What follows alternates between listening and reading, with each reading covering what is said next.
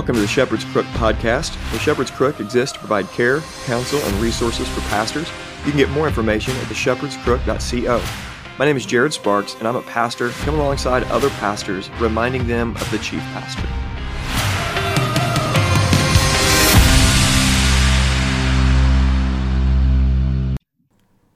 Hey guys, before we get into session two of the intensive, I just want to remind you about the newsletter that's going to be starting in July. If you're interested in being a part of that, which will get you a newsletter monthly, and then at the end of the year, we'll get you a thumb drive with all the content for the year so that you can actually own it and have it personally, then please reach out to me. You could message me, and then in July, you can sign up for that $5 a month subscription, and then you'll be able to get access to all that. Thank you so much for considering that, and I hope you enjoy session two at the Intensive 2023. This is Joshua Jenkins. Well, Jared um, asked me to talk a little bit about Christendom in real life. Um, as he, he's mentioned last year, if you, a lot of you guys were here, uh, Scott Tungay did a great job talking about a lot of the theory of Christendom and uh, the localist outworking of that. And so Jared wanted me to speak along with Ian later today because this is a subject which a lot of the guys at our church, uh, the families at our church, have been working through, talking about, and uh, actually taking steps toward implementing uh, on a real practical level. So, on the one hand, I feel super unqualified to say anything about it because we just we're stumbling out of the gate here trying to figure things out. But we have done some things. So, um, anyway, I'll offer what I can. Um, first, the thing to get about just a basic, super quick definition of, of Christendom, if you're not, uh, just to sit, state where I'm coming from, is the idea of Christendom is Christian society or Christian civilization where every sphere of life and every realm of endeavor, business, government, family, uh, church, state, all these things are submitted to the Lordship of Christ and are intentionally um, seeking to do what they do in accordance with God's standards found in His Word. So that includes every area of life. And so basically, it's there's a, a historical Christendom, which what it is what became Western civilization, and there's problems with it, but it was a real thing that happened where you had nations and peoples where the whole society said we're a Christian society, and let's try and do that. And there's a lot of mistakes made, but that's why there's talk about a Christendom 2.0 because it's fallen. We don't live in a Christian society in the same way that it once was. And so, what do we do to build a new Christendom or Christendom 2.0? The thing, uh, the thing that we have to realize about it is that it's a generational project. It has to be, meaning it's not just about our own lives or just about our own personal, individual Christian living, but it's about building Christian civilization for generations after us. Not not just us and our children, but generations that we will never meet. That's got to be. Uh, in view when we're talking about building civilization. Something that lasts, something that will outlive us, uh, and that will grow beyond us. That so basically, we need to just lay foundation and framework for our children and their children and so forth to actually make progress and build things upon. So, if that's the case, if the idea of Christendom is is a cross generational, and the first Christendom was, you know, a thousand years, give or take.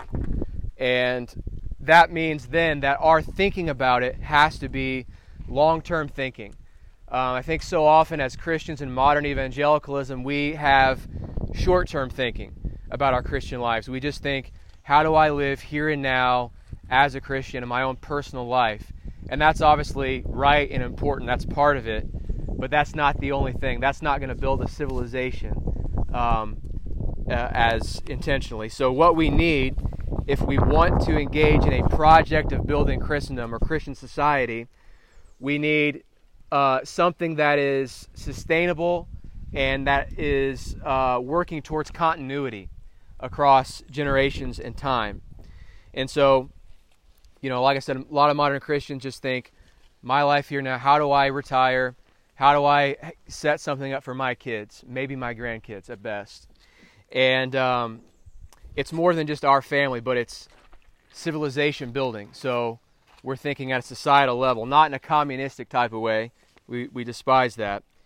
But uh, this kind of modern evangelical short term thinking is not biblical Christian thinking. Uh, when you consider the whole what the Bible says about time, about our lives, about the future, about planning, and things like that. And we understand this um, in our own personal lives as Christians.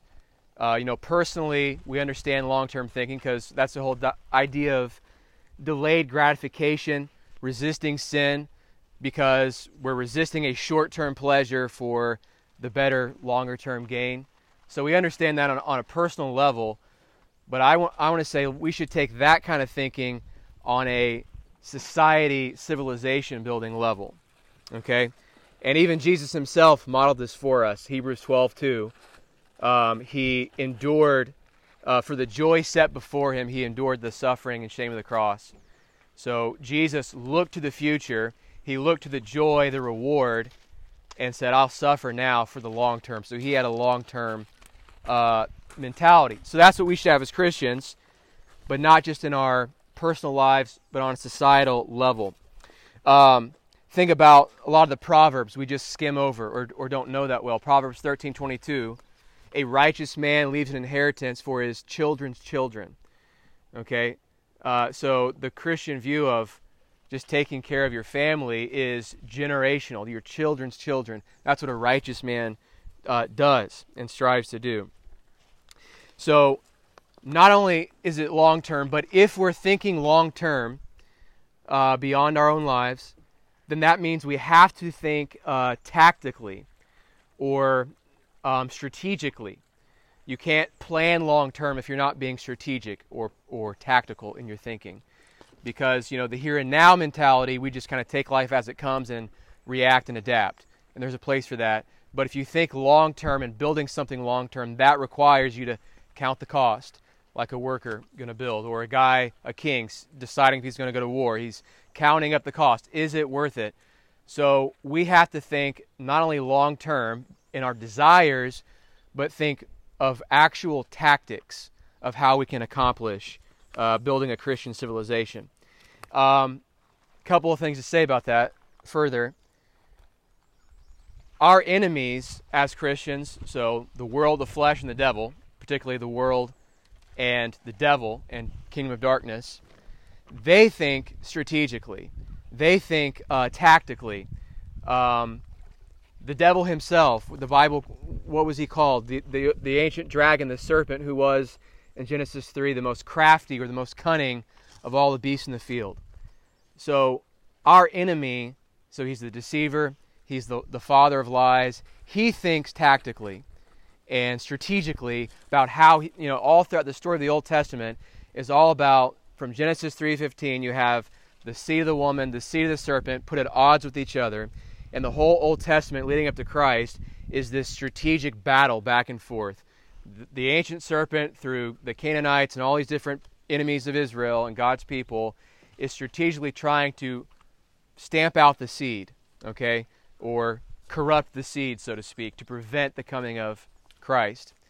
So the enemy that we have thinks that way. So if we're going to defeat that enemy, we have to think uh, strategically and tactically uh, about how we're going to defeat him. So you have all kinds of psalms that are about God's people escaping snares of their enemies. Psalm 124 is all about that. Um, escaping the snares. So the enemy's trying to set traps and snares. So if we're going to win, we have to outmaneuver and outthink the enemy. So that's that's really important thing. We have to recognize we're in a war. We can't just go through life passively at Christians um, as Christians, we have to think as if we're in a war. How do generals or captains think in a war? They are strategic, they're tactical in what they're doing. It's on purpose, it's for a, a long term end goal. So, if we're in a war, we should want to win that war. And we know we do. And I think part of the problem is we know that Jesus wins in the end, so we'll just kind of float on till we get there. But if Jesus wins in the end, shouldn't we be, uh, you know, acting like we're winning a war? and supposed to win battles. So, Jesus himself told his disciples to think this way when he sent out, I think it's in that same passage you mentioned last night. It may be a different one, but uh, where he mentions um, in Matthew 10, be wise as serpents and innocent as doves. So, if Jesus tells his disciples to be wise as serpents, what is he saying?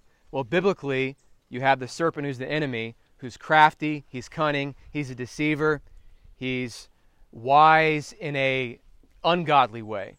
And so if we're to be wise as serpents but innocent as doves, that means means we're to be a good righteous type of crafty, a righteous type of cunning, uh, holy, you know, pure, innocent as a dove, and crafty. So the enemy is sinfully, wickedly crafty. We're to be righteously uh, wise, tactical, crafty in our maneuvering against him. So, with that said, I want to give you three practical areas of where you can think strategically and practically that are important for building Christian civilization and things that we are working on uh, in our church. So, the first thing is that historically, um, the historical definition of Christendom necessarily includes the civil magistrates. So some people will, today will use the term Christendom to refer to just evangelicalism. And that's fine, but that's not the historical definition of Christendom. It is the civil magistrates uh, carrying out God's law. And there's you can disagree on how that works out, but that basic principle. So the first thing is we should be thinking strategically. If that's the case, if that's part of Christendom, then we don't have Christendom until we have the civil magistrates. So we should be thinking strategically about how we can have the civil magistrates. Okay, so I don't think the Christian worldview advocates for revolution or taking it by force. So I don't advocate for any of those types of things. But there are ways we can be practical, strategic, crafty, in a righteous way about taking uh, uh, the civil magistrates, the governing authorities. So, um, the first thing is we have to be willing to be able to be in those positions and to encourage men to be in those positions. Because I think a lot of Christians don't like to be involved in politics. Um, they don't want to, you know, even even Christians who believe um, Jesus is Lord over the political sphere, they just say it's a dirty game, it's a waste of my time. I don't want to be involved in the political sphere, and certainly it's not for everybody.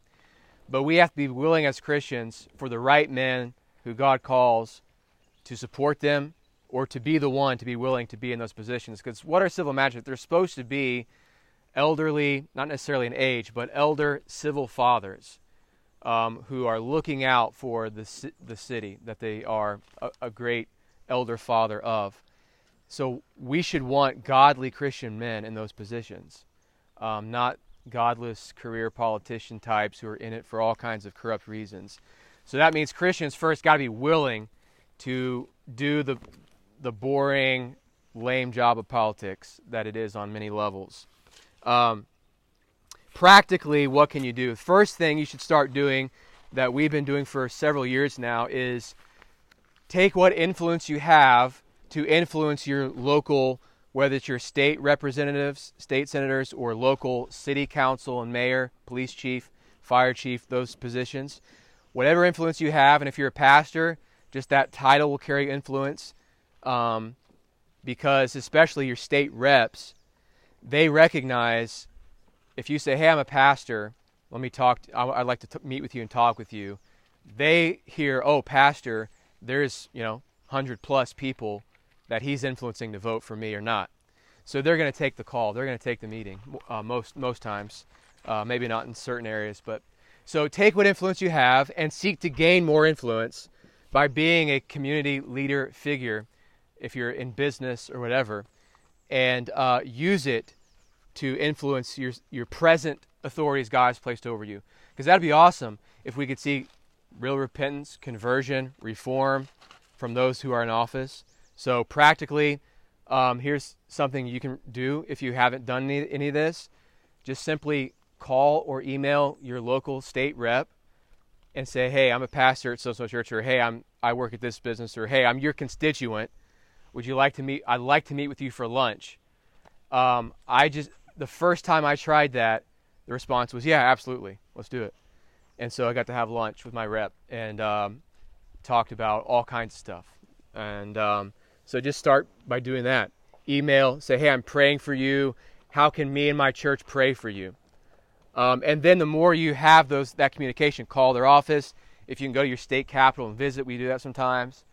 Go to their office, say, "Hey, I'm, I'm I live in your district, whatever." The more you do that, the more you have opportunity then to be able to say, "Hey, here's this issue, here's this bill, here's what God's word says about it, here's what God requires of you," and you can begin to disciple those in that place. And then, the more you go with that, we're dealing with this now. I'm involved in um, uh, our Missouri abolition uh, political action group, um, Abolish Abortion Missouri, where we are um, putting political pressure on our representatives who say they're pro life but who oppose uh, abolishing abortion in our state. Uh, in fact, we just had a hearing for our abolition bill two weeks ago or so in Missouri that would completely abolish abortion, criminalize it, no exceptions. They had a hearing, last minute hearing. Um, they took months to give it a hearing, last minute hearing. The Senate was made up of nine senators. The committee was made up of nine senators. Seven of them were pro life Republicans.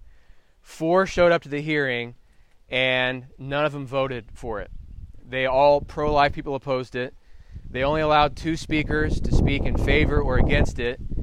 The two people who spoke against the bill was Samuel Lee, he's a Roman Catholic who's the head of Campaign Life Missouri, a pro-life organization. He opposed the bill, and the woman who's the head of Missouri Right to Life, she opposed the bill.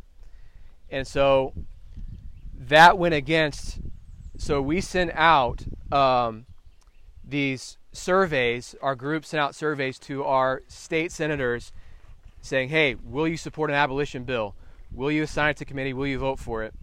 The committee chair, um, who said she would support it, and all the others backed out on that. So, because we've been doing this for a few years and developing relationships, now the move is going to be we're going to be putting political pressure on them, and we're going to publish to our readers. Uh, Senator Coleman said she would vote for this bill well, she had a chance to, and she opposed it.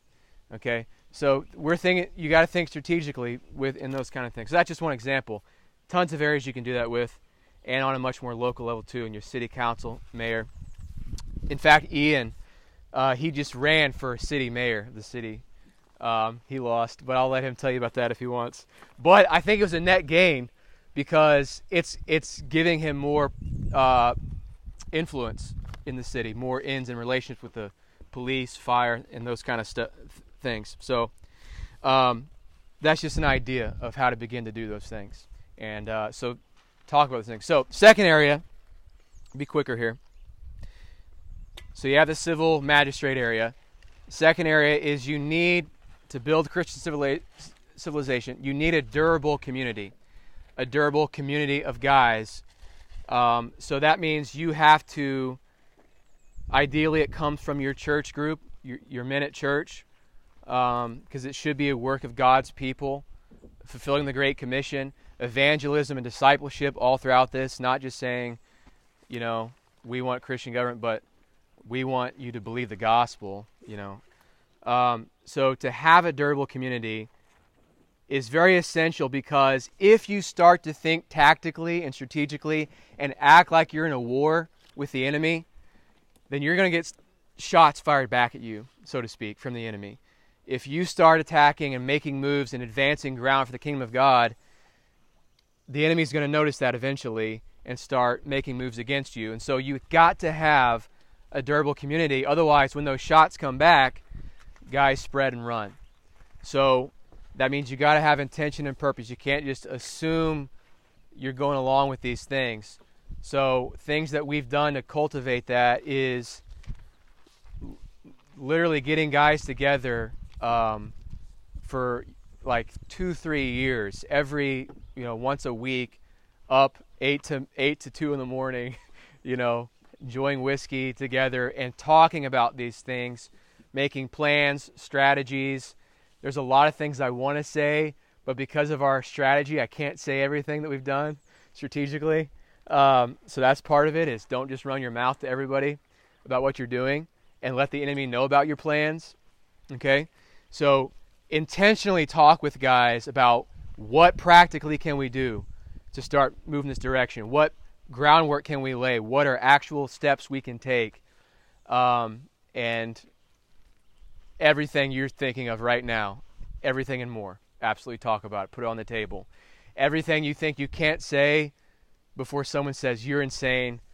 Everything, you know, that's the stuff you need to be talking about. So have that because the fact is we've already been through uh, um, incredible trials and attacks. Um, and if we had not done these things, we'd been splintered. So, um, extremely, extremely important. So, get connected. You know, have those conversations with the men minute your church. If you're on an island in your area, then you may have to move uh, to find that. Ideally, stay where you are. Help cultivate that.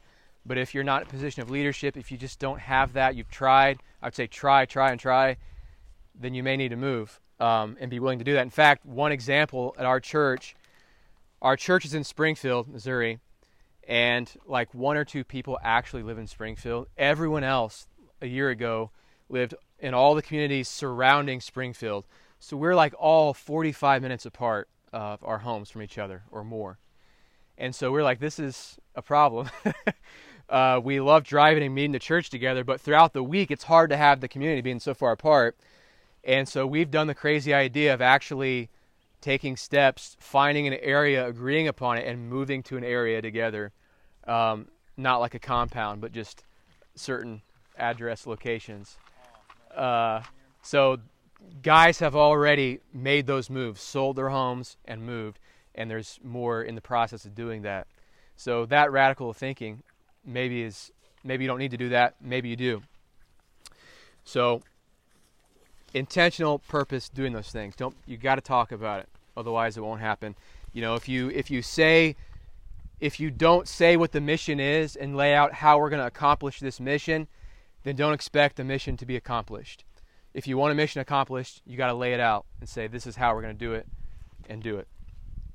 Last last area this may seem not as important, but I think it's incredibly just as important as these things. And that is uh, traditions. You have to have uh, traditions, good traditions. Um, and I'll give you a few examples of what I mean. Traditions are things that make a society or a culture or a people worth preserving. Okay, if a culture has no tradition that's worth anything or that's good, then it should just be destroyed. You know, it should be done. You know, the tradition of child sacrifice in the Aztec peoples was not a good tradition to be continued. So it, it was right to be destroyed. We got to have good traditions. Um, so one basic area would be in your church. those of you who are in pa- a pastor or who are in leadership, your church worship needs to be that which is able to be continued through generations. If your church worship is just centered around a specific age demographic, then it's going to end. People are going to leave when that demographic gets old. But if it's something that all ages at the same time can participate in, elderly, people in their prime, young children, babies can grow up and continue to do throughout all their ages, which I think is what worship should be. That is something that is preservable, generationally speaking. That is something which will give you continuity. So you good church worship traditions, very important. And there's different ways you can do that, but you got to think that way about it. But then just in the community itself, having good community traditions.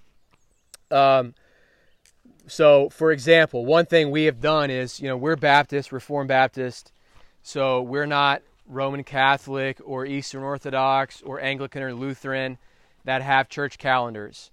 Okay? But I recognize that there's some good things about the tradition of certain holy days or holidays on church calendars. So w- what we've done is just kind of looked at all those different calendars and picked out the best ones that we like, uh, the best, you know, uh, kind of not normal Christian holidays. Obviously, there's Christmas and those types of things, but uh, we've made a tradition of, for example, St. George's Day, um, which you may or may not be familiar with. But this is the story of St. George, who was a guy in the 300s who was a knight. He ended up being martyred for his faith. But before that, there's a story of him slaying a giant or a, a, a dragon and you know saving this little kingdom and it's just a revered story and legend uh, um, but what we've done is we've observed this holiday because that's the gospel story is there's a knight in shining armor who slays the dragon and, and saves the bride so that's a great way to remember real historical person which also reminds us of uh, the work of christ and which we can pass on to our children. So obviously, you get together, we have English food because it's English, it's an English holiday, and we get a dragon pinata and have the kids just you know beat the junk out of it, and uh, it's something they will never forget. So every spring is marked by the kids getting pumped for St. George's Day. So that's just one example, but those types of things you can put down as markers, annual markers to mark your time of the year by the work of Christ in history. And that is something which makes a culture and a, and a people worth preserving. Um, tradition honors your fathers. Okay, it honors those who came before us. We're commanded honor your father and mother, not just physically, but spiritual fathers, honor them. And what's the in Ephesians, the first command with the promise? Honor your father and mother, that it may go well with you, and you will live long in the land. So, what do we see in our day to day? Rampant dishonor and disobedience to father and mother. They're not going to live long in the land. But if we're a people who honor father and mother, we'll live long in the land. So that's why it's important. Because God says, here's an ethical marker for me to bless you. Okay? So that's it. Thanks, guys. Quick thought. Yeah you, you, you said